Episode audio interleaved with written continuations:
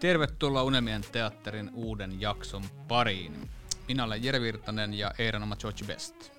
Mukana taas vaihteeksi Marlo Takamäki ja Pakilan oma Roy Keane. Sulla alkaa olla ihan hyvä putki päällä, että sä oot ollut lähetyksissä mukana nyt. Niinpä. Ei Sen takia enää, mä heitinkin tuon. niin, ei ollut enää mitään ongelmia. Ei, kyllä mä oon tänne päässyt. No, ongelmia on, mutta oot päässyt paikalle. Joo, mä oon päässyt tänne. Se on ihan kiva, ei tarvitse yksin puhua seinälle. Mä en oo vielä kokeillut, paitsi joka päivä, mutta Se ei liity mitenkään meidän lähetyksiin. No niin, no niin. Um, meillä on tänään paljon puhetta United-fanien globaalista uh, perheestä, globaalista um, tämmöistä yhteenliittymistä, mitä tämä seura, seura edustaa, ja sitä edustaa yksi iso lippu. kyllä. Big Lily. Ja kyseinen lippu on lähtöisin Pohjois-Irlannista kahdelta kaverukselta, josta valitettavasti toinen on jo, jo menehtynyt tuossa yli kymmenen vuotta sitten, mutta toinen herra edelleen on ja kukku, eli Keith Norris, joka tälläkin hetkellä juonii uusia kuvioita oman lippuperheensä Wee Lilit ja Big Lilit äh, mukanaan ja tekee myös dokumenttiasiasta. Hmm. Ähm, pitemmittä puhetta otetaan äh, Keith linjoille ja kysellään vähän, että mistä ihmeestä on kyse, että miksi joku hullu roudaa noin iso lippu ympäri maailmaa fanitapahtumiin ja peleihin. Kova, otetaan. All right, now we have really special guest with us. Um, this person is uh, founder of uh, a flag, which is the most famous flag in the world. Um, he's Mr. Big Lily, aka Keith Norris. Welcome. Kitos Palion. Oh. And Marlo. How are you Impressive. now oh, You're a welcome. lot um, better, yeah. Amazing. You you are the first one to answer us in Finnish. Impressive. That's quite Well- true. coming coming from Ireland, we were always taught show respect, get respect, and that's what I've lived my life. I've tried to live my life with my parents knocked into me. Yeah. Well done. So thanks for having me, guys. It's an absolute pleasure to following the esteemed company that I, I listen to your podcast regularly and you've had some superb guests on, so it's an honor to be included. Thank you. So you're learning Finnish then because our intros are usually in Finnish, so you must have like picked up some words from that. That must be, yeah. no more Finnish. I'm going back to my broken English. That's okay. Um, could Yeah. could you have a short introduction uh, who you are and uh, of course what is Big Lily? Sure. Uh, my name's Keith Norris. I live in Whitehead, which is a small coastal town in County Antrim, Northern Ireland. But live 30 miles from Belfast with my Japanese wife, Yukari, whom I met as a result of Big Lily's trip to the Toyota Cup in Tokyo in 1999. We have four children and a Springer called Kino, Nice. all United addicts, obviously. Yeah. so uh, everything's football. Here, and Marlow, it's uh, our oldest son Alex is named after the great man himself. He plays football for Larne. uh, uh, uh, please excuse me for adding in little bits of info, but if, if uh, uh, he plays for Larne, where one of United players, Mal Donaghy, if you recall him, Yeah. he played for. He actually he was, he was an unused sub in the in the Rotterdam Cup Winners' Cup. Played 89 times. My second son Mark plays for Linfield. He's named after Mark Hughes. Uh, Linfield's managed by current currently sorry Linfield's currently managed by David Healy, ex Red. Yeah. Busby Babe, Busby Babe and Munich survivor Dennis Viollet won the Irish Cup Linfield in 1970. And even when I more recently, there was Roy Carroll and the current under 23 star Ethan Galbraith also signed from Linfield. But here's here, here's another bit of history for you. The first Irishman signed for Newton Heath from Linfield in 1893 was John Jack Peden. So that's even the history's everywhere. Everything is about Manchester United. I- In my life, of course, but not just me. Everywhere, Ireland's produced over sixty United players. there are 45 supporters clubs in Ireland alone, 28 Oh. in Northern Ireland, 17 in the south. Wow. Oh, yeah. And- And th- just to give you, I know population wise, I think Northern Ireland's got about one and a half million. The Southern Ireland's got about seven and a half. I think the, the whole island. I mean, it's, it's quite a population, a quite a proportion of players that, that are represented wore the red shirt coming from these shores. I, I'm going to give you a few wee examples here. Uh, just, to, just to, I'm only I'm setting the scene for how, how what the, the relevance and importance of Manchester United is. Keith Gillespie was born in Islandmagee, which is five minutes down the road from my home. Yeah. I, I was a very good friend of his dad, Harry, sadly passed away there last year. Noel Cantwell, the 63 FA Cup winning captain's wife, Maggie, is also from Islandmagee, who's another five minutes down the road. Uh, Noah was a regular visitor to Islandmagee, and we met.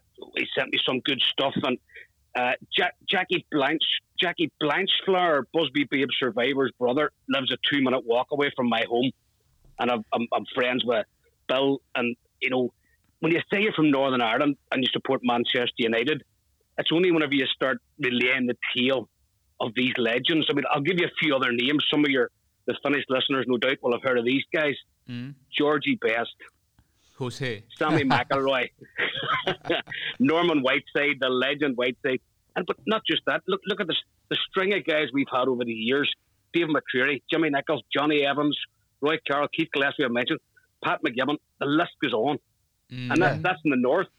Yeah. And then you go to the south, like Liam Whelan, the, the Busby Babe, who sadly died in the crash fr- from Dublin, about 150 miles away.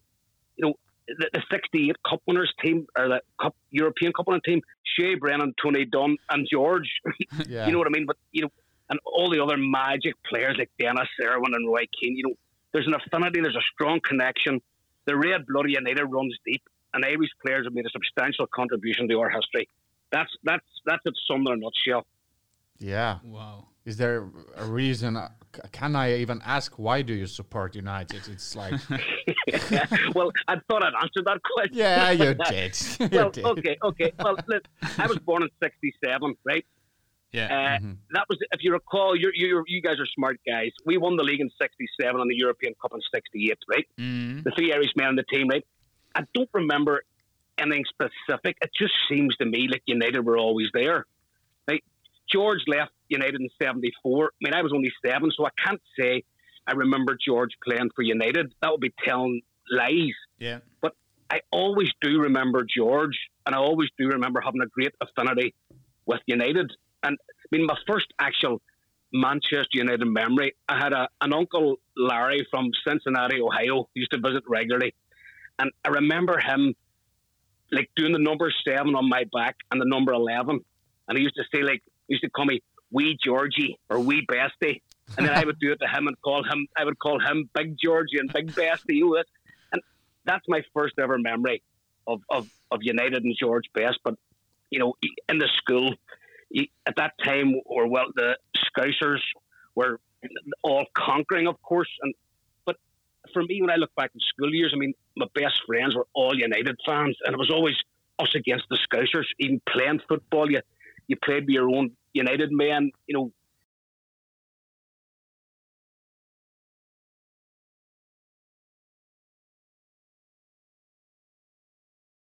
there's a great sense of identity because even one example, 1970, what I think it was 78, just excuse me, was not the right, but there were six players from United Mm. in the Northern Ireland squad. You know, and like we're a wee small country, one and a half million people, and you've got six players of your team playing for the national team. You know, it's, it's pretty crazy. It is. It is. But all around the world, I mean, we, we- we're, we're fortunate that we're part of we're part of a, a global red family, and it, this is not unique to Northern Ireland. This is this, the same countries all around the world, and people all around the world feel the same in a different manner. I mean, they're all nutters. I, I I know people who are nuts. I mean, from a personal basis, uh, I mean, I remember silly things like Brian Greenhoff drove a Rover V8, and his favourite food was steak Diane. You know what I mean? All stupid stuff like Stuart Pearson drove a Ford Cortina Mm. or you know all, all the wee things that just stick in your mind that all the, the magazines and the shoots and the what you know Roy the Rovers all that sort of gear and it just seems to be that everything was United related Yeah, when you travel the world, it's easy to connect Irish people to Man United. I uh, always seen Irish people rooting for United. That's more more common than maybe people think. Well, I think that it's a, I think with everything in life, it's a numbers game, and statistically, I would suggest that the the Irish contribution to Manchester United is substantially they're overachieved. Would be a way of putting it. If you look at the numbers, what it's sixty, what did it say? Uh, 60, 64, I think it is now. Played them. Uh, Ethan Galbraith being the latest one. Mm. You know that, that, that's a that's a lot of reds. Like it is.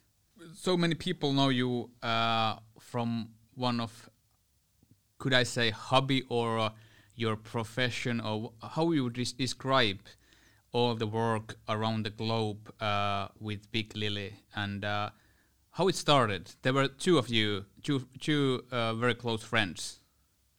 Yeah. Well, uh, can, can, do you mind if I just tell you my, the first match I was ever taken to? This probably helps things as well. Of course. The first course. match I was ever taken in person was Northern Ireland v Holland in 1977. And this turned out to be George Best's last game and his last cap for Northern Ireland and my first ever football match. I was sitting back old Windsor Park was an old rickety old wooden stand, the railway stand. And uh, I recall Jimmy Nicholl or United Hero was playing, and I think it was it might have been Neeskens or Cruyff was was attacking down the wing, and where I got this from, I don't know, but all of a sudden I stood, I was 10 years of age, remember this? Mm. I stood up and at the top of my voice I shouted, Break his legs, Jimmy! and the whole place, you know, all the guys in front, all the heads turned. I, I was, I, I was red with embarrassment. Nonetheless, I felt a real good sense of achievement and contribution. Now, I just, uh, Uh, where it came from, I don't know, but it was it seemed spontaneous. But I remember going home feeling really, really proud. We were beat one 0 Willy van de Kerkhof scored the goal, but I, I, remember a great sense of sense of pride after after that, and having seen George Best, this enigma, this legend in the flesh, and he, even at that, he was unreal. First time to Old Trafford. Sorry, I interrupted there. See, I'm, I'm hard to shut up when I get flown, aren't I? No worries. Go for it. To slow down. I need to go and get a couple of tablets. Uh, first trip to Old Trafford was December 79 against Leeds. And again, I mean, well, the beauty about when you've got a passion and everyone's got the same feeling. This is, this is only unique to me because it's, this, but you'll have the same feeling the first time you were there. Marlowe and all your listeners that have been to Old Trafford, you know, it's something that sticks with you for the rest of your days. You forget many other things in life. You never forget your first time to Old Trafford. And That's I remember like yesterday, all night boat, all night boat from Belfast to Liverpool, and then you get there, and the first morning, walking down the Warwick Road for the first time, and all the crowds, the noise, the smells, the colour, and you could you could actually smell the passion. You could you could just you know for the first time all those wafts of tobacco smoke, alcohol breaths, and burning burgers, and you know. You, you, you get down and you see the big red lady for the first time, and I remember it. I mean, uh, trembling with expectation, getting through the wee narrow turnstile. I'm not sure we get on that now anymore. And then as you go up the steps, and you just have a wee moment and you stop, and and you just you look back and you swallow hard, and your eyes light, and you look from side to side, the green pitch and the bright floodlights, mm. and total awe. You know, and and the beauty of it is we all share that. All that have been to the great ground of, of, can can take that to their own graves with them. Oh boy, how I miss live football! oh boy. Yeah. I miss it even more after this. Yes, exactly. that's that's kind of um, the the nickname Theater of Dreams. Yep. Uh, I think you just described uh, the way it's it's a theater of dreams for every fan, even not talking about the achievements, but alone the feeling and everything. Harry, the, the beauty about United is people.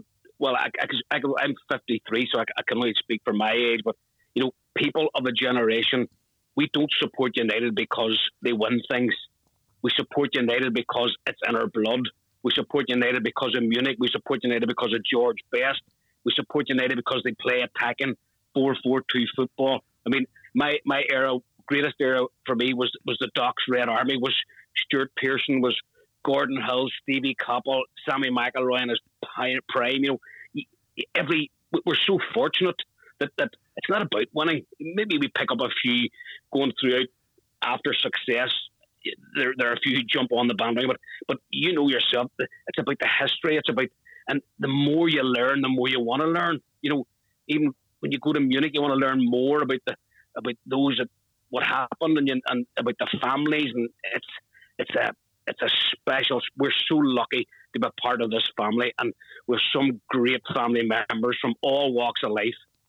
Indeed, and also I feel like the boundaries of countries and. Uh, it's um, every time you meet United fans, even the first time ever, you you kind of already have something to talk with, and uh, it's it's completely different uh, from any kind of other interest areas. It's it's special. When someone says United, there is a unique connection. I, you're making the hairs in the back of my neck. The hairs in the back of my neck are standing actually standing. but, but when you when, when you meet someone and anyone in the world, and you if you're gonna lift someone says where you're from, buddy, and you say you say I'm a Man United fan. Wow, and if they say they're a United fan, you're a brother instantly. That's what I love about it. You're a brother and a, you're or a sister, and there's it's there, there's nothing else matters. Skin color, religion, it doesn't matter one, but you're united, and that's it. Only one religion, and that's Manchester United. Should I say amen?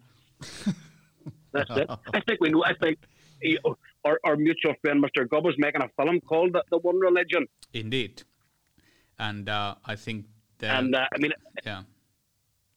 Go on. It's great that you know. It's great that the fans can be, you know, that that lovely banner behind that Old Trafford says "Football's nothing without fans." It's so true, but it's great that the fans can take all all use their own strengths and their own passion and there's so many there's so much of the the big circle that that some people are very good at, and it's great that the fans can show their passion in all their own formats. Should it be a Helsinki Red Room or the Duncan Edwards Foundation or the TRA, the great work they do with the atmosphere. You know, it, it feels like we're all part of a we're all part of a great circle, all small segments, and it just and we all add.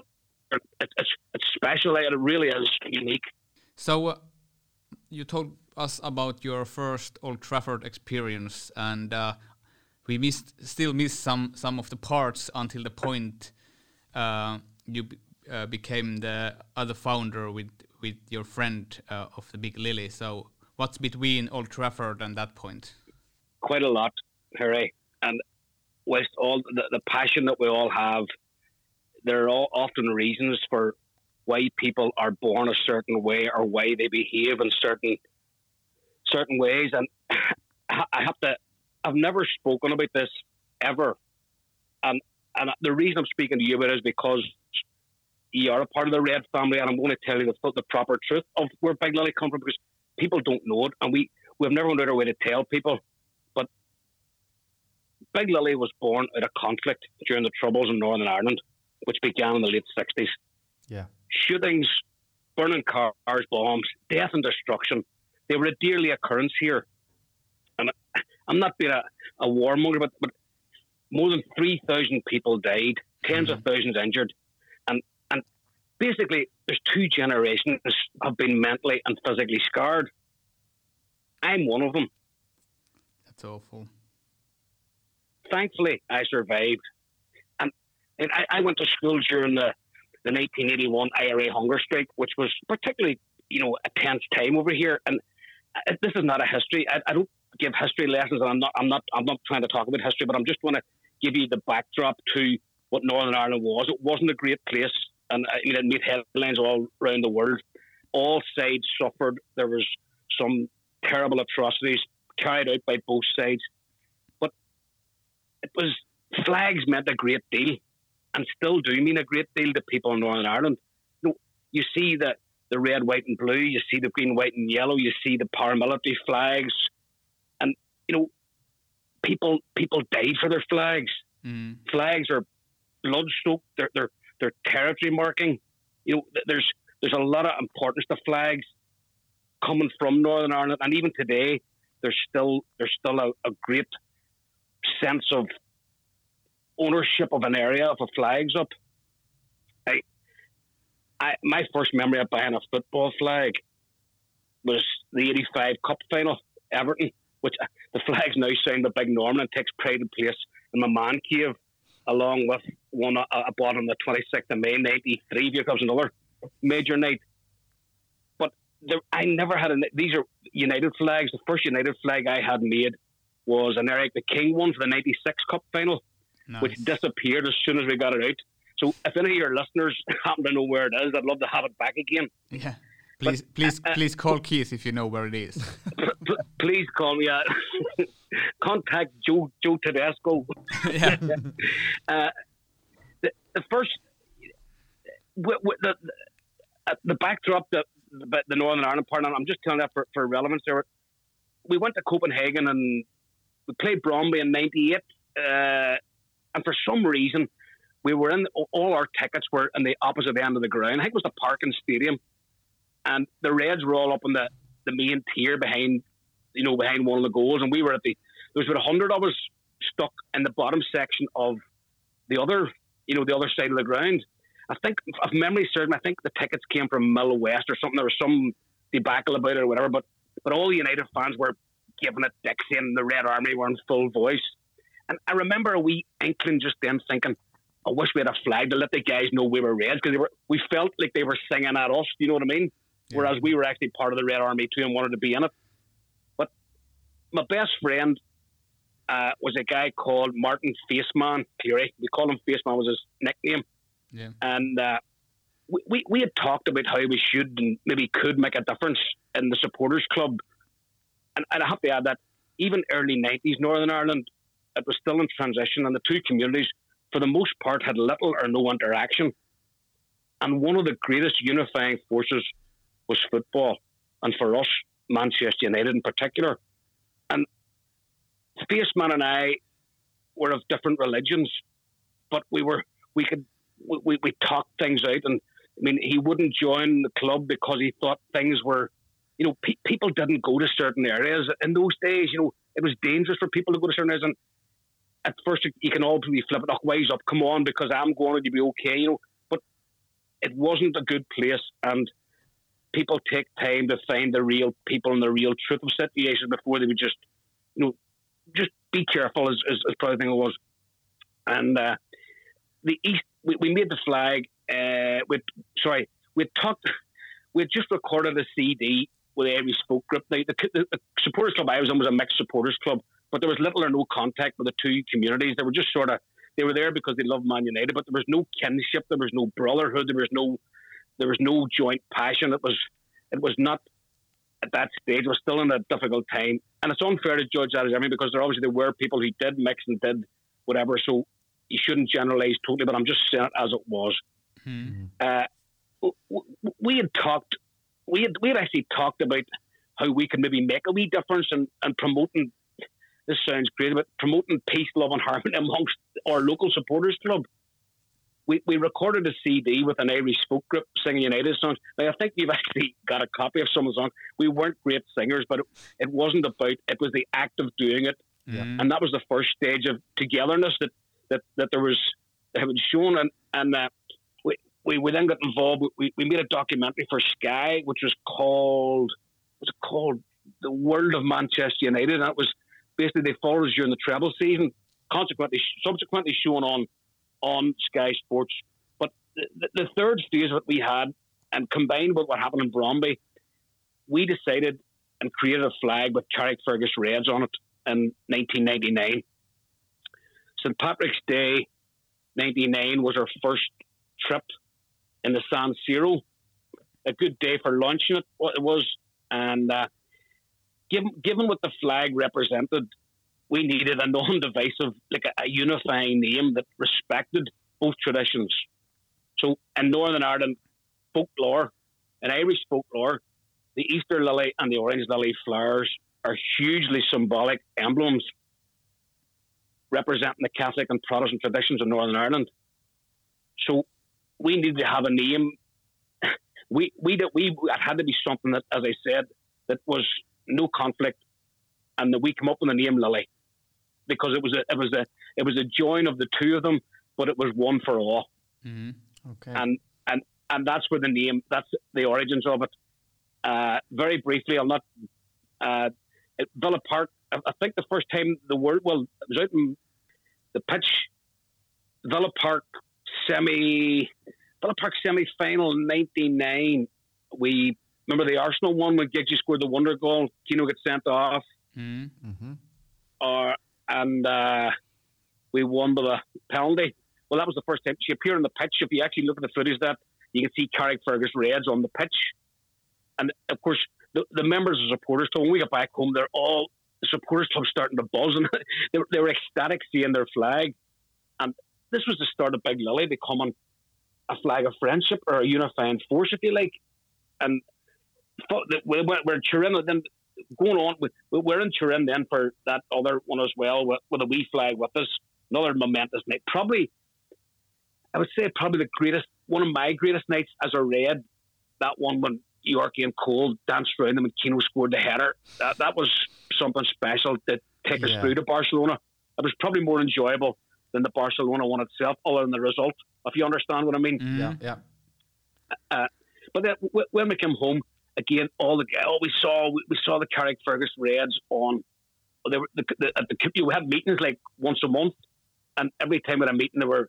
I think we actually hold them maybe once a week at that time. But every, when they come back, the supporters club was buzzing. They had a big screen into the game, and it, was just a real mad, crazy friendship buzz about it. And it, I could sense, them, and, and Faceman could sense too, that there was there was something here that, that this was this was like this potential here to be something special. So, and but we weren't overstating it. Don't, I mean, we, we weren't statesmen, we weren't politicians. We were just two friends who who had a had a had a vision and, and, and shared great united memories. Uh, after following on from following on from the, the treble, okay, the Big Lily flag, the Big Lily, with two cup finals coming up, we decided to make it Big Lily and we made her three times our original size. It's actually the same flag, only with two more sections sewed onto her. Went to the 99 Cup final against Newcastle. She was out on the TV. And then three days later, four days later, at Barcelona, behind we're seven rows behind the goal with the flag. Mm-hmm. You know, the feedback that the club received from that was mammoth. And it, it, it, it was coming near its time because what what, what we had set out to achieve almost in a in a, in a, in a manner that we, we could never have comprehended became true. And the supporters club became an absolute hive of friendship. And th- there was no mention we were Manchester United first there no, nobody said well you're Protestant or Catholic? You know it just it molded them into something special. Now did Big Lily cause all that on her own? Probably not. Did Big Lily contribute to that whole community feeling? 100% and if you Yeah. Asked all the members, you would get that that from and anybody knows any about the truth of the story would be able to speak for it better than I. Sorry, I was a bit a, a, a bit long winded there, possibly, but uh, it was important that yes. I got that got, got telling you guys that. But it's all about uh, passion. It's all about friendship. It's all about Yeah, That's icon of it. yeah. Yeah. It's it's uh, it's something to relate. yeah. Easy to relate also. Yeah. Um, I know there's one funny uh, rumor or fact you can actually now tell us, but uh, bridesmaid at your wedding. Uh, Who were they? who who, who were it her or him? Whom? Uh, well, I, I- I've, got, I've got to start by telling you there's a couple of wee things I've got to tell you after that. Following the success of the treble, and as every United fan walked around as if they were on glue for, for several months. In fact, some of us haven't. I, I'm still up there. I, I haven't come down from the treble yet. Mhm. so, and, uh, but we went to Tokyo then in 1999, December, for the Toyota Cup Yeah. when we played Palmeiras. Keano scored and we won the we won that World World Cup, as they call it, the World Club Cup, Club World and Cup. then Yeah. World Cup, and then in January, sorry, so at January then we went to Brazil for the World Club Championship, which was uh, we took the flag as well, and uh, but as as a result of that trip to Japan, yes, I ended up, I ended up now married to a Japanese lady since 20, what, uh, what did I say? Better not get the date wrong. Since 19, 2001, I think it was, yep. And to answer your question, yes, Big Lily was bridesmaid at our wedding. That's that's crazy. uh, It's I've got a at the same United story to tell you here in Kyoto. Yeah, I've got to tell you, this is mad. Like, if, if I read this myself and think it wasn't me, I would say that boy's a nutter, right? but uh, I, I, I, Big Lily respectfully lay down in the middle of the aisle, and I was up at the front, and a good lady to be on the other side, and Japanese family all in the back, you know, and uh, it was in a, it was an international wedding chapel. It was in Kyoto, Mm. and uh, so it was actually a French priest that was officiating, and he introduced himself in Japanese, and then he said he didn't he didn't say he didn't say any English, just was Japanese first, said nothing, then all of a sudden, the French national anthem blurted out. so I instantly just I just started singing along. Oh, ah, Cantona. I genuinely thought this was set up by my wife or some of my friends from back home that they were playing Ooh Ah Cantona at the wedding to get me you know, to get it going the right mood. And I just noticed the, the priest's face just looked at me as if I had three heads. They went, Oh, what's all that about? And then it just clicked me, uh oh. it was not part of the sermon. I was not meant to sing along Hoopsie. that was it was very embarrassing, but we got over it. And outside, some of the family, my my brothers-in-law took took Big Lily outside after that, you know, outside opposite the Chelsea car park, and you can imagine a busy street in Kyoto.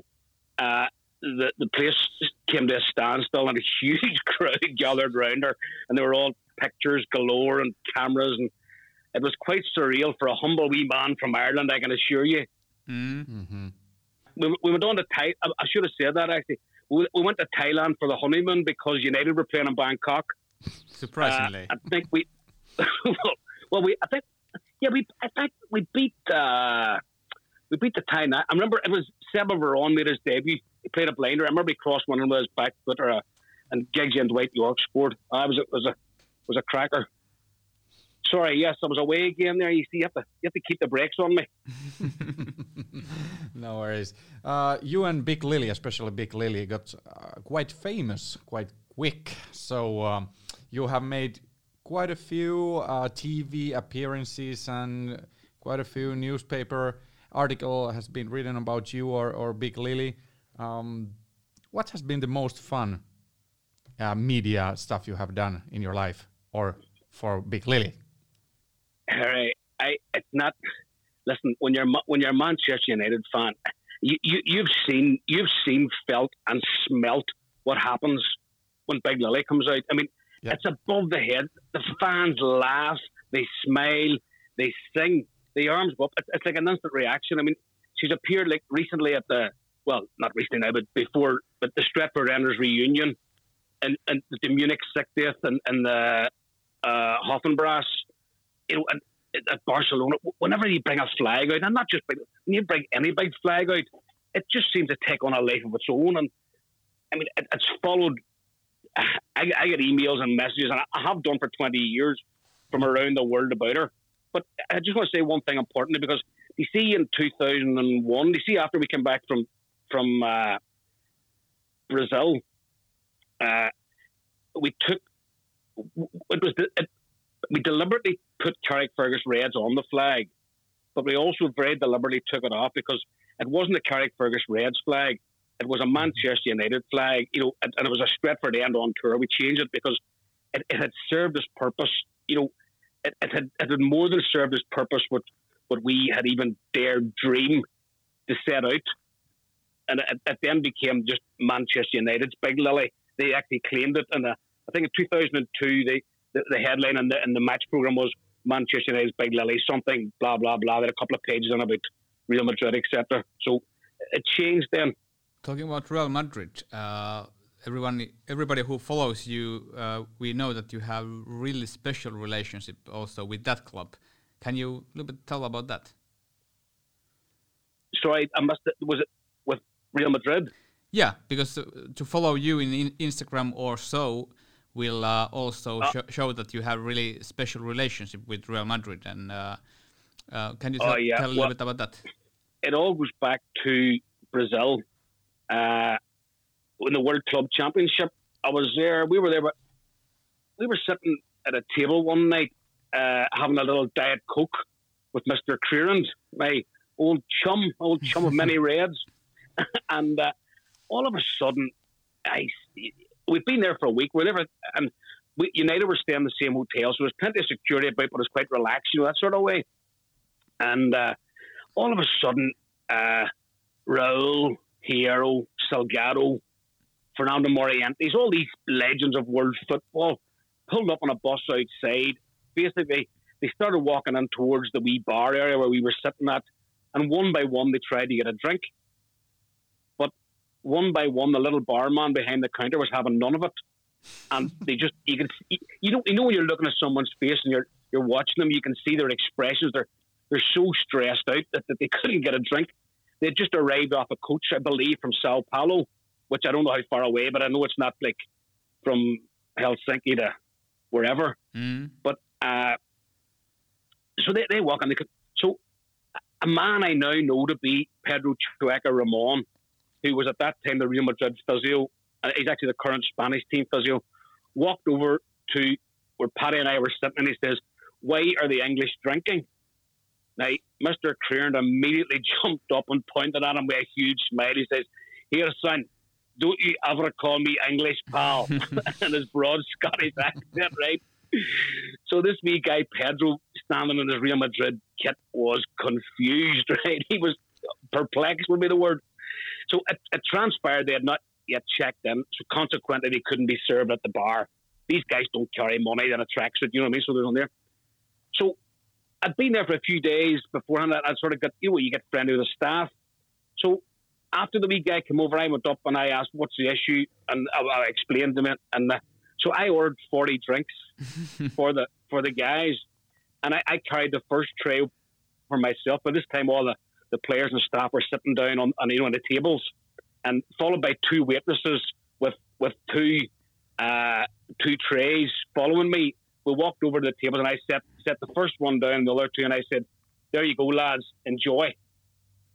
Now you can imagine the look of gratitude in their faces.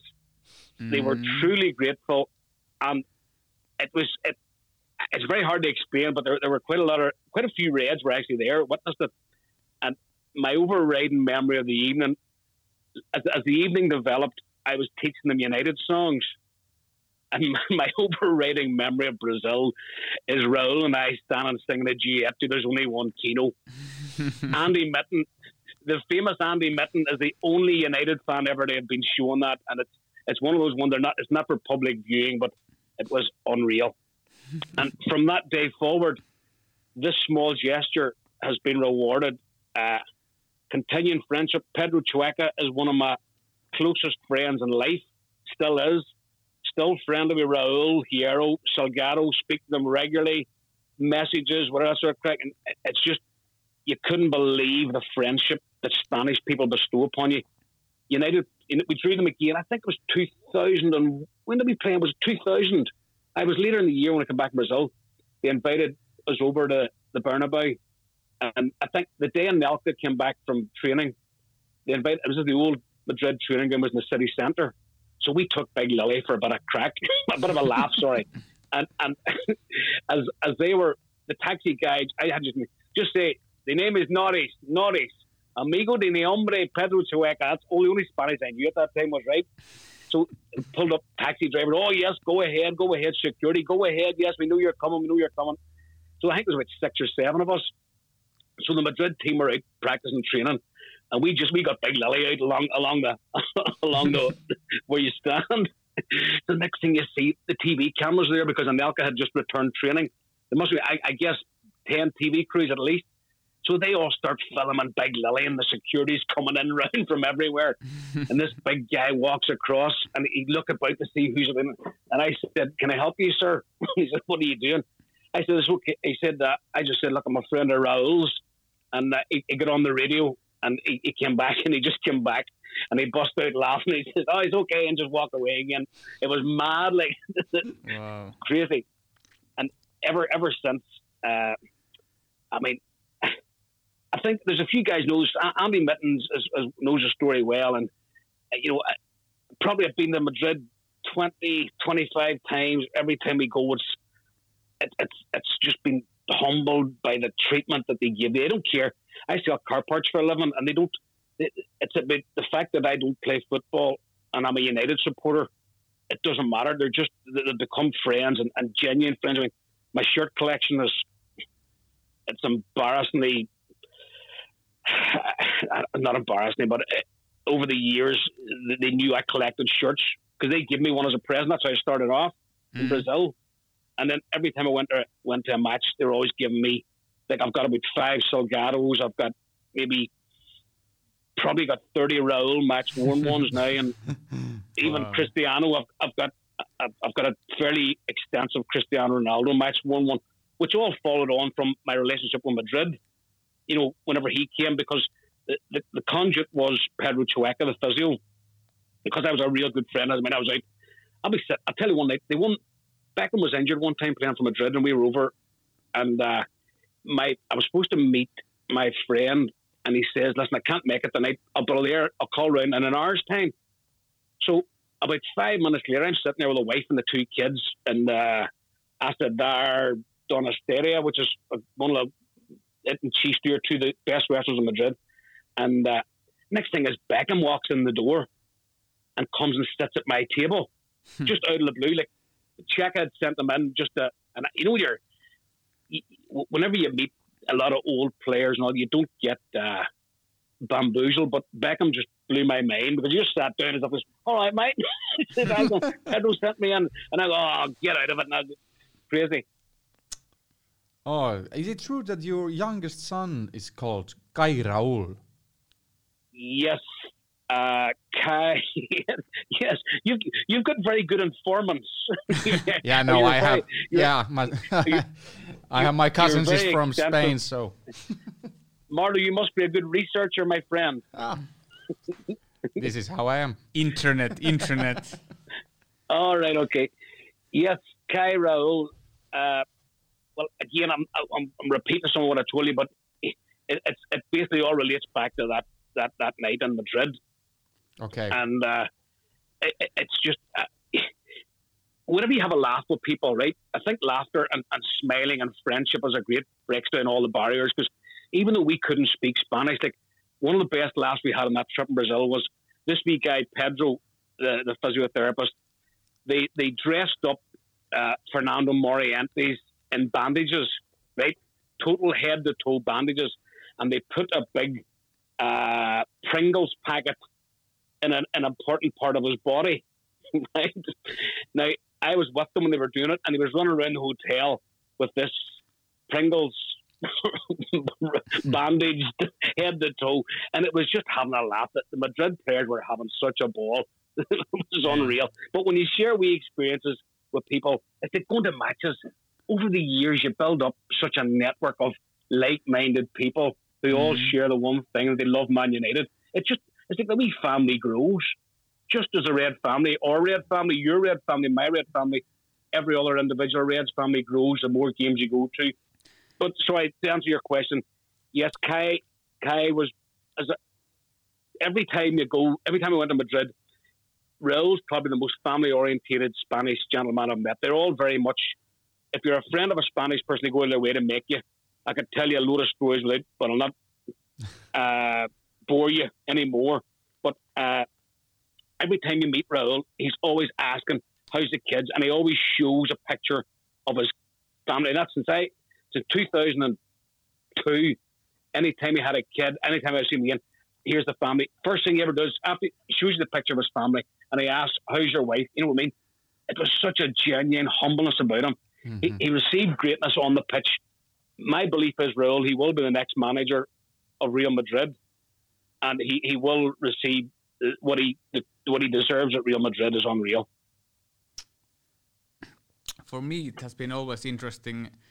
Um, like when we have met, uh, there's al always, of course, people who say that uh, they've been traveling with you and uh, you've been all, all around the world. Um, I know that one driver for you to travel that much is the passion and the uh, unity of United fans, but uh, it's I know it's it's really expensive uh, to travel that much and and take your massive flag with you. So um, is there any like drivers for you also to because I know you are also doing your documentary and uh, you are doing um, quite the same but in in completely different level than us that you are actually um, saving all the stories from United legends and so on. So um, is that the biggest driver? Because you are doing a lot for the fans that uh, that how saving stories and uh, making new ones. Harry I, i'm not a filmmaker.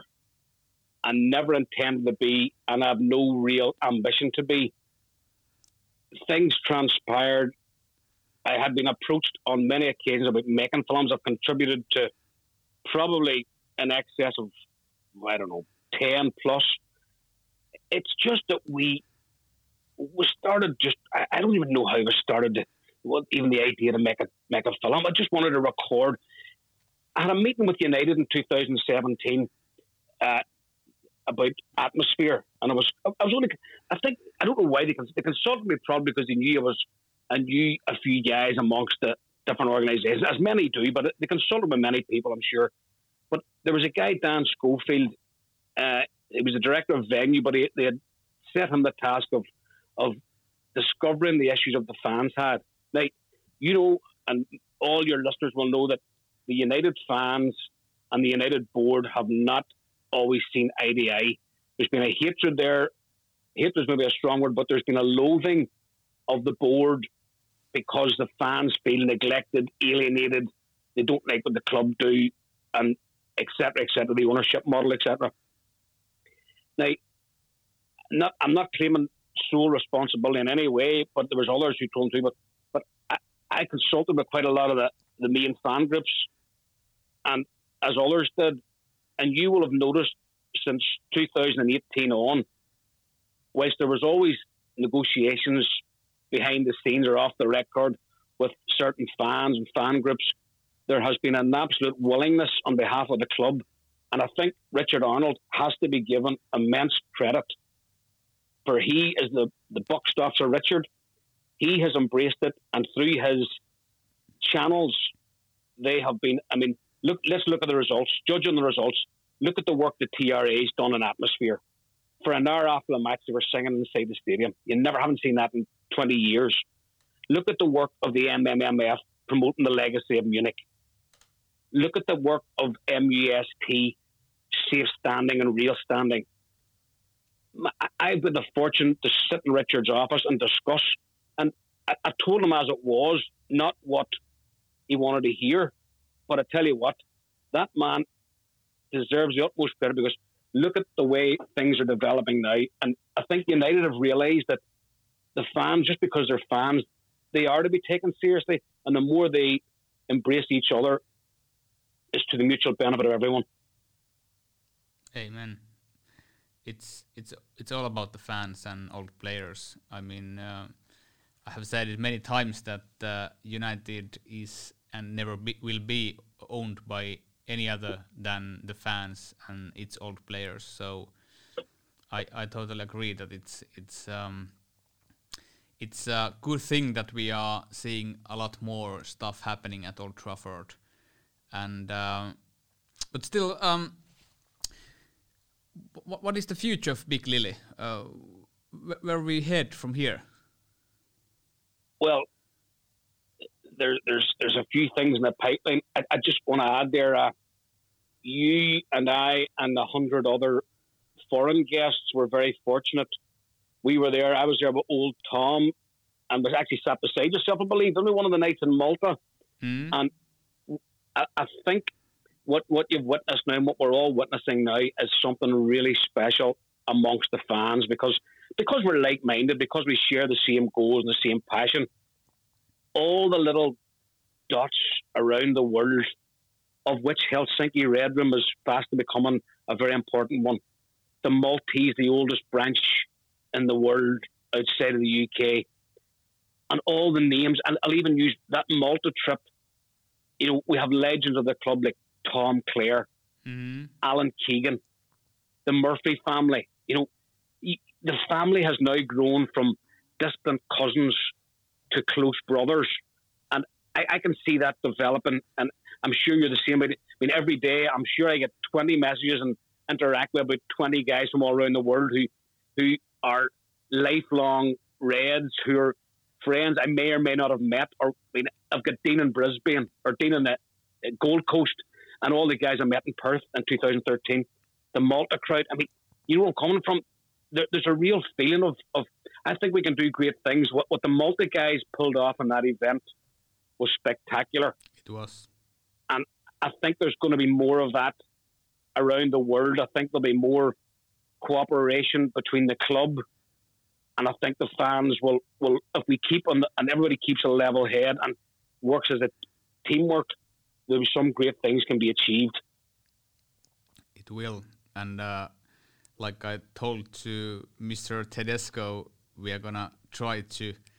We, we can't get even close what they did, but we are gonna do our best here in Helsinki when the world opens. Well, that that you you, you have been. I mean, you, you and I'm not. Uh, you you because you you were probably disappointed because the, the, the events of the COVID have prevented you. But you know what? I think you'll find everything happens for a reason, and the fact it's been delayed will make it all the more. You'll have people wanting to go and appear more.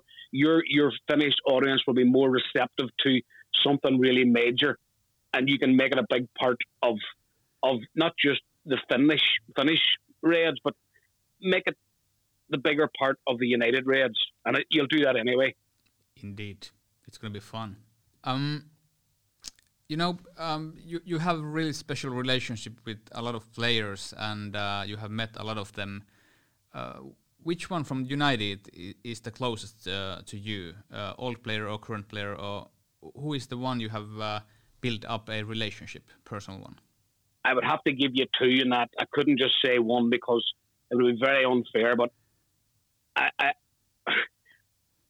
I consider ourselves very fortunate, but old Tom and I became very, very friendly with Harry Gregg. And uh, on even to mention Harry's name is is uh, it's it's it's it's he's emotional. It's a emo- even thinking about it, but the laughs that we had you know, you, you can't. Some of the stories you can't even tell, but you know, just a, such a, a man of humility and and for all he went through in his life, yet and all he stood. This is what makes me emotional. You see the day that we presented him with his wee lily flag mm-hmm. in his own house, it yeah. tears in his eyes, and the exact words were, uh, "You could give a buddy like me a big head, you know," and that was his humble wee way of saying you know, I'm really, I'm, I'm, I'm not embarrassed, but he was genuinely taken back. And of course, taken on from that, I have to say, Mr. Crerand, because I've known Paddy probably oh, 25, over 25 years, oh, probably near oh, 25 plus anyway. I've been in his house. I speak to him regularly. It was his birthday the other day. I've met him all around the world. He, he doesn't use lifts, and I, I've used to have the job all around the world would be on the tour or something. Right, Norris, come you and me. You're st- I'm not getting out of this lift unless you're in it. You know, he's got a phobia of lifts, and but a real. He's got a reputation for being a real hard nose, but what a red. He bleeds red. He, he, he is a proper to the core.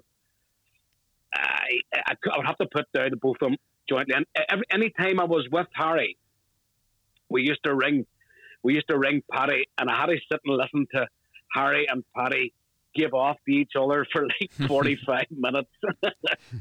and it, it, was just, just unreal. But, but it's all different. Uh, but it, this is why the, the wee lily flags, uh, uh, something important I didn't tell you, sorry. After this is this is the, regarding the flag and wh- where it is. You asked me what's the future. You have to remember the past so you can appreciate the future. Is my thing, right?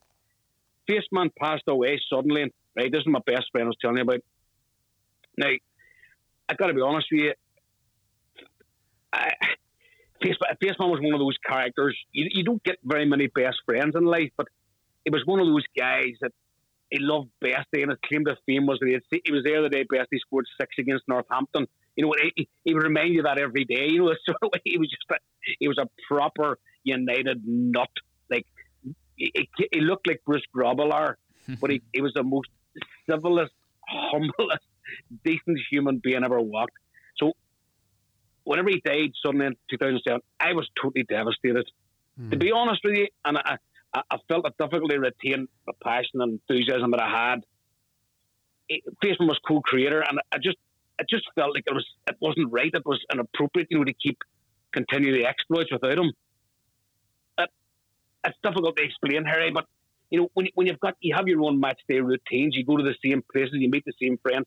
I actually felt guilty about trying to enjoy myself by going, you know, and, and Faceman not there. And it, it, took a long time. And Big Lily, I won't say hibernation, but she she was the last thing in my mind because it didn't feel it didn't feel right.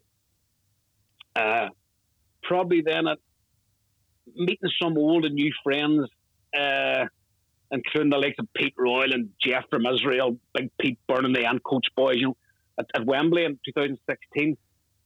Uh, these guys were united.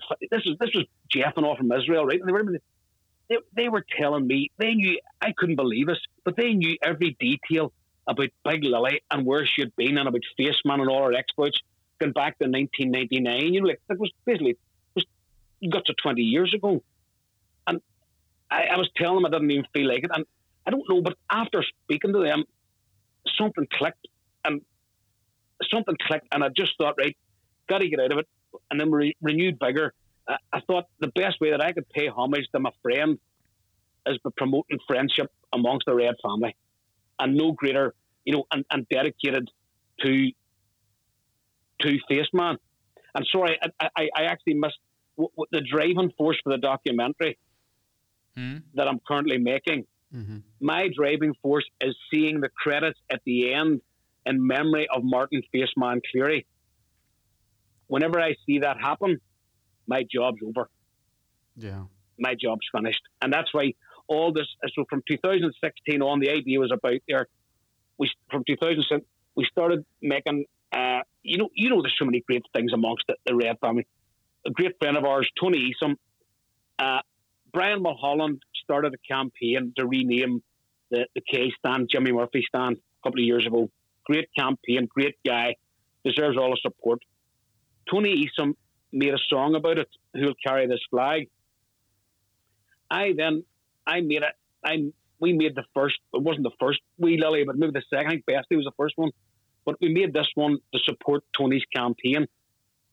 And as, as we I just didn't want to make the flags that are they're not necessarily the best players, but they were all they were all something unique about each flag. You know, we've got Bestie, we've got Whiteside, Sammy McIlroy, the last Busby Babe, etc., etc., and all, you know, all all our red legends.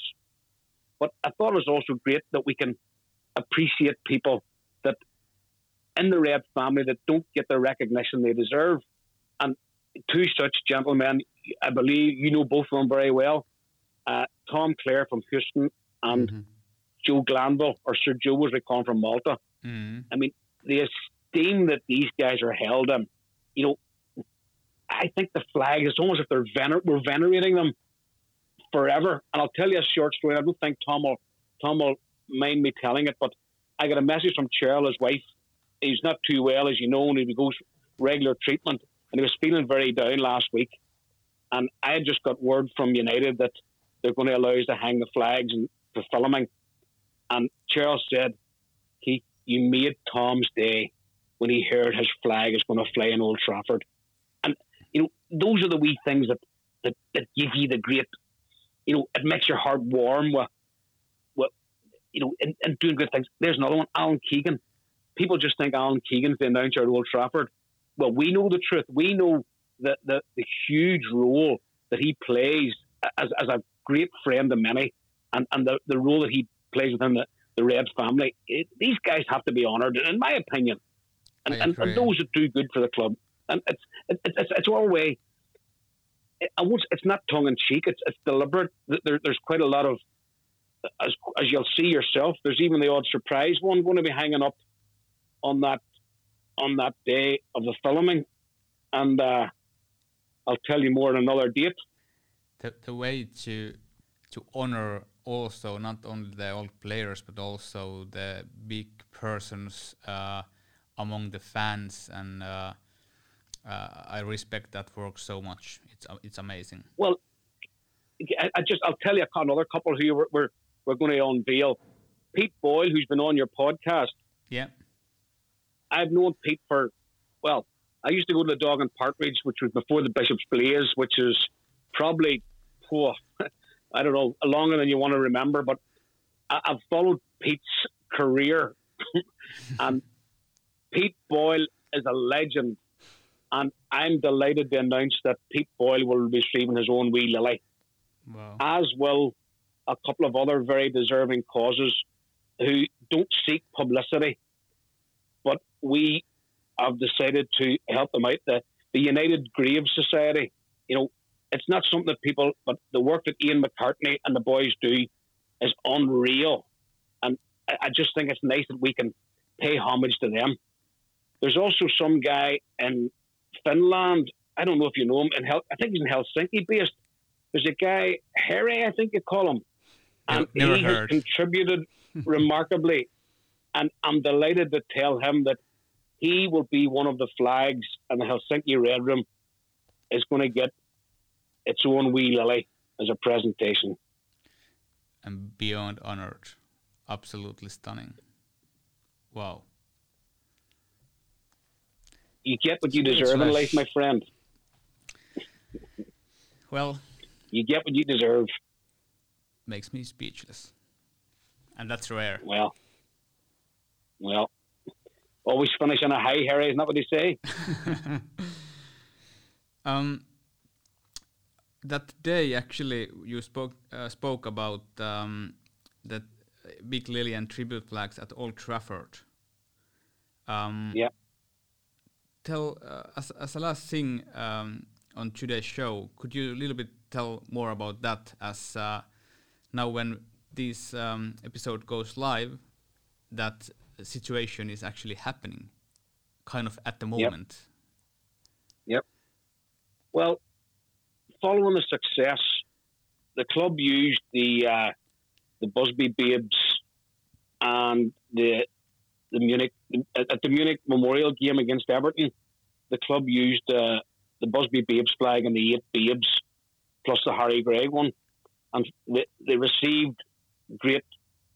They received remarkable feedback, and it, added to the day, and they were very delighted with it we already had permission to film the flags in, in Old Trafford, but we hadn't permission to film all of them.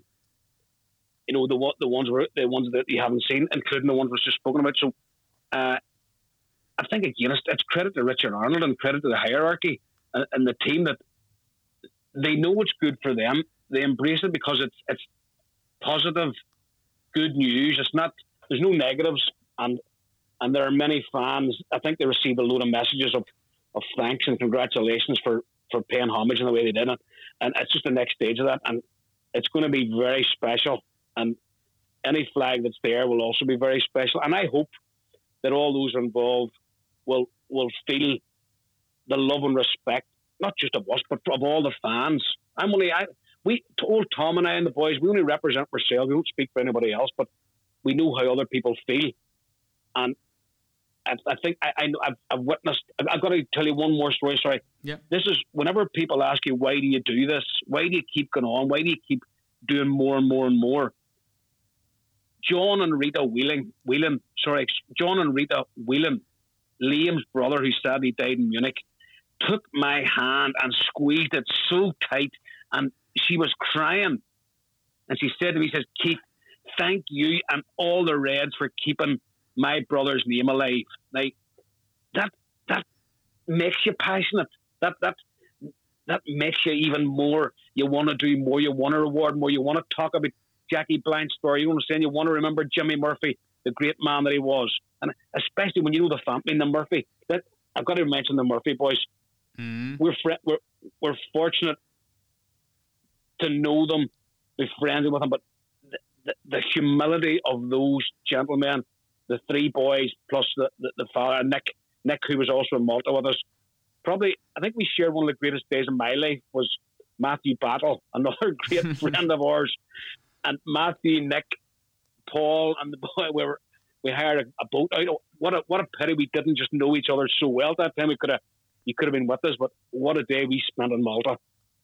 And that to hear them speak so passionately, yet still retain their almost feel almost feel like they're they're almost embarrassed to talk to you about Jimmy and about why we should be. You know what I mean? It's, it's a great, it's a it's a lovely they, they make you feel like you're more important than them. Do you know what I mean? And that's, mm, that's the, the effect they have on people, and it's it's just such a beautiful it's a beautiful trait to have. And what sort of a guy must Jimmy Murphy have been for to have those guys as grandsons?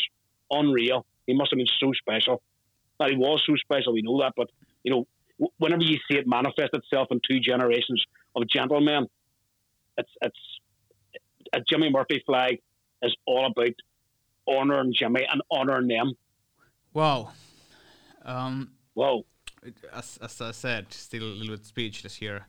Uh, it has been a massive honor to have you uh, more than an hour with us. Uh, the time just flew. yeah, I have been a listener student here for a while. It has been a great, great to listen to your stories.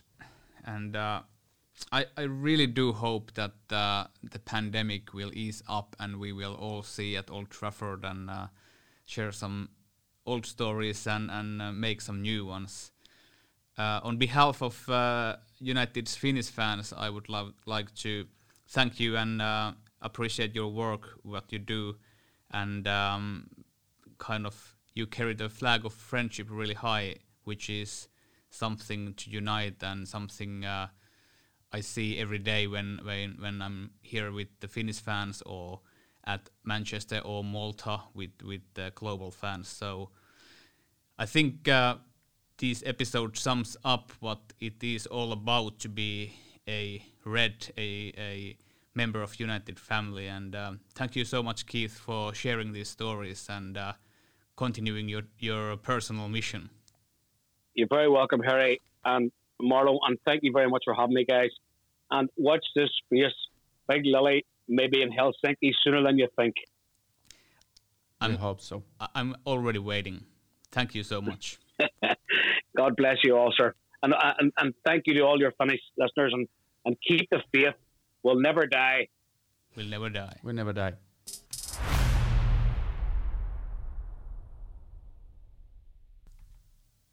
Tervetuloa takaisin Unelmien teatteripodcastin pariin. Tota, olipahan, olipahan juttu, kaveri tarina olisi riittänyt varmaan monta tuntia vielä, jos se olisi keskeytetty. Joo, kyllä se näin on. Ja tota, vähemmän yllättäen ehkä mulle, niin ymmärsin hyvin, mitä hän puhui, mutta en tiedä, mikä sulla oli fiilis, kun ennen haastattelua oli pikkasen tärinää, että mahtaako kaikki rekisteröityä tuonne. Kyllä, kyllähän, kyllähän toi Irkku Englanti on äärimmäisen haastavaa kuunneltavaa, varsinkin jos sä oot vähän aikaa Englantia kuunnellut. Että... Musta tuntuu, kun mä heitin tuossa tonne, että niinku ympäri maailmaa kun matkustaa, niin Irkkuja Irkkuja kun tapaa, niin on aina United-faneja tyyliin. Mm. Niiden kanssa päässyt aika usein juttelemaan, niin ehkä sitä kautta mulla on jäänyt semmoinen, tuossa kun oli Madrid esimerkiksi, mm. otettiin puheeksi. Mä oon jossain jaksossa ehkä maininnut tuon Irish Rover Kyllä. kuppilan tuolla Madridissa nimenomaan. Kyllä. Niin tota, se on aika lähellä sitä Santiago Bernabeu, niin sitä piti, ää, en tiedä enää, mutta piti tämmöinen Irkku-porukka, niin tota, sielläkin tuli juteltu kaikkien kanssa, niin oli, oli, oli tätä Irkku-aksenttia oli kyllä valtavasti liikkeelle. Noin muutenkin niin kuin ympäri maailmaa aina kun on tavannut Irkkuja, niin on niin kuin, aina tulee hemmetistä juttua, helppo viettää niiden kanssa iltaa. Mm, aina hauskaa. Niin, niin, niillä on hauskaa, ne juonoo, näin. Mutta tota, niin, niin siellä on myös tämä United mm. connection. Mm. Siellä on oikeasti tosi paljon United-faneja. No mutta ehkä toi selittää, kuinka, kuinka pieni asukusmäärä kuitenkin mm. kyseessä, millainen määrä niillä on ollut Unitedin pelaajia. Niinpä. Ja totta kai Pohjois-Irlannista sitten on tullut kans noita jonkin kokoisia legendoja. Joo, joo. Ah, Joni, Joni Evanssi tuossa nyt niin kuin viimeisenä isona. Oikeasti kyllä mä pidän kuitenkin Evansia kovana pakkina edelleenkin valioliikassa. Merkittävä ura. Jep. Totta, niin, te ketkä jaksoitte ja pystyitte kuuntelemaan tämän loppuun asti, niin tuossa lopussa Keith äh, ilmoitti, että – kun hän nyt on saanut Old Traffordin käyttöönsä muutamaksi päiväksi näiden lippujen levittämiseen ja esittämiseen ja faneille jakamiseen, niin hän on todellakin sitten päättänyt teetättää minulle ja tälle mun toiminnalle niin oman lipun sinne näiden United-legendojen ja muiden joukkoon, ja on kieltämättä aika hämmentävä veto. Siinä vaiheessa viimeistään mun loppujutut. Niin. Eh, viimeistään. Joo. eh, niin. Niin loppu sullakin. Katsotaan sitten, kun se tulee ulos, että mitkä ne reaktiot on. Että, Mm. Mutta hä- hämmentävä kunnia olla osana tuollaisten tahojen, mitä siellä tietenkin nämä Busby Babesista on tehty liput ja on Paddy Creerandia ja fanipuolelta on Tom Clarya ja sitten on Alan Keegania ja sitten sinne ilmestyy joku. Mm. mä, mä tosin äh, tuossa sanoinkin, Here. että mä itse vähän tuossa puhuin siitä, että se voisi niinku olla niinku Helsinki Red Room. Ri- Niin se here tavallaan toimisi hyvin. Tiedätkö muuten, mitä tarkoittaa here arabiaksi? Pitäisi varmaan tietää. Paska. Ai vittu, mutta oli- sehän on Helsinki Red Room here. mulla oli, mulla oli alastella tota, Apua. koulukaveri Omar nimeltään, ja aina kun mä soitin hänelle, siihen aikaan oli siis lankapuhelimet, että piti soittaa, niin Okei. soitin, niin hänen isänsä oli, oli sitten arabian kielinen eikä puhunut hirveästi suomea, niin aina kun mä soitin ja ilmoitin olevani Jere, niin tämän kuulimesti väärin ensimmäisellä kerralla mä sain aikamoisen ripityksen mun kielenkäytöstä. Okei. Okay. Ja voin kertoa, että pikkupoika Jere ei ymmärtänyt, mitä tapahtui. Joo. Sitten mulle kerrottiin, että here ei ole ilmeisesti hirveän mukava sana. Joo. No joo. okei. Tommonen pikku. Kiitos tästä. Mutta toivottavasti te kaikki, ketkä, ketkä tosiaan pysyitte kärryillä, mies, mies meni kuin luoti juna eteenpäin tuossa, niin äh, saitte itsellenne tuosta hyvän kattauksen tietoa siitä, mikä on Big Lilin, tai oikeastaan ensin Weedilin ja sitten Big Lilin tarina. Ja dokumentti on ollut tekeillä monta vuotta, itsekin on päätynyt sinne itse asiassa traileri, joka on jaettu meille, jotka ollaan nähty, näky, näytty siinä, niin siinä on sellainen pätkä, missä mä pienessä Twitterissä Maltalla Joe Midanin museon pihalla esittelen mun tatuointia. Oh. Uh, muistaakseni Mä oon se- nähnyt ton, ton, ton livenä joskus ton. ja sit, Pienessä Twitterissä esittelee tatuointia. niin, no, mutta kun käteen tatuoitu niin paljon tarinaa Unitedin historiasta, niin se on pakko aina kertoa. Joo. Muistaakseni tuon kyseisen tilaisuuden keskeytti ihan jäätävän kokoinen koira, joka tuli nuolla ja sitten sen kuvaajan nilkkaa. Semmoinen siis hevosen kokoinen. Ja sitten mulla on siitäkin kyllä videomateriaalia, kun väki meni ihan sekaisin siitä koirasta. Mä oon hämmentynyt. Mm. Minä vaimonhakkaja paidassa, pönötys päällä, vedetty viikko Maltalla, niin mä en enää ollutkaan sit ihan kiintopiste. I wonder why. Mä johtuen tämän haastattelun pituudesta lähdetä kyllä nyt Ei. valitettavasti sen enempää suomentelemaan, mitä tuossa puhuttiin.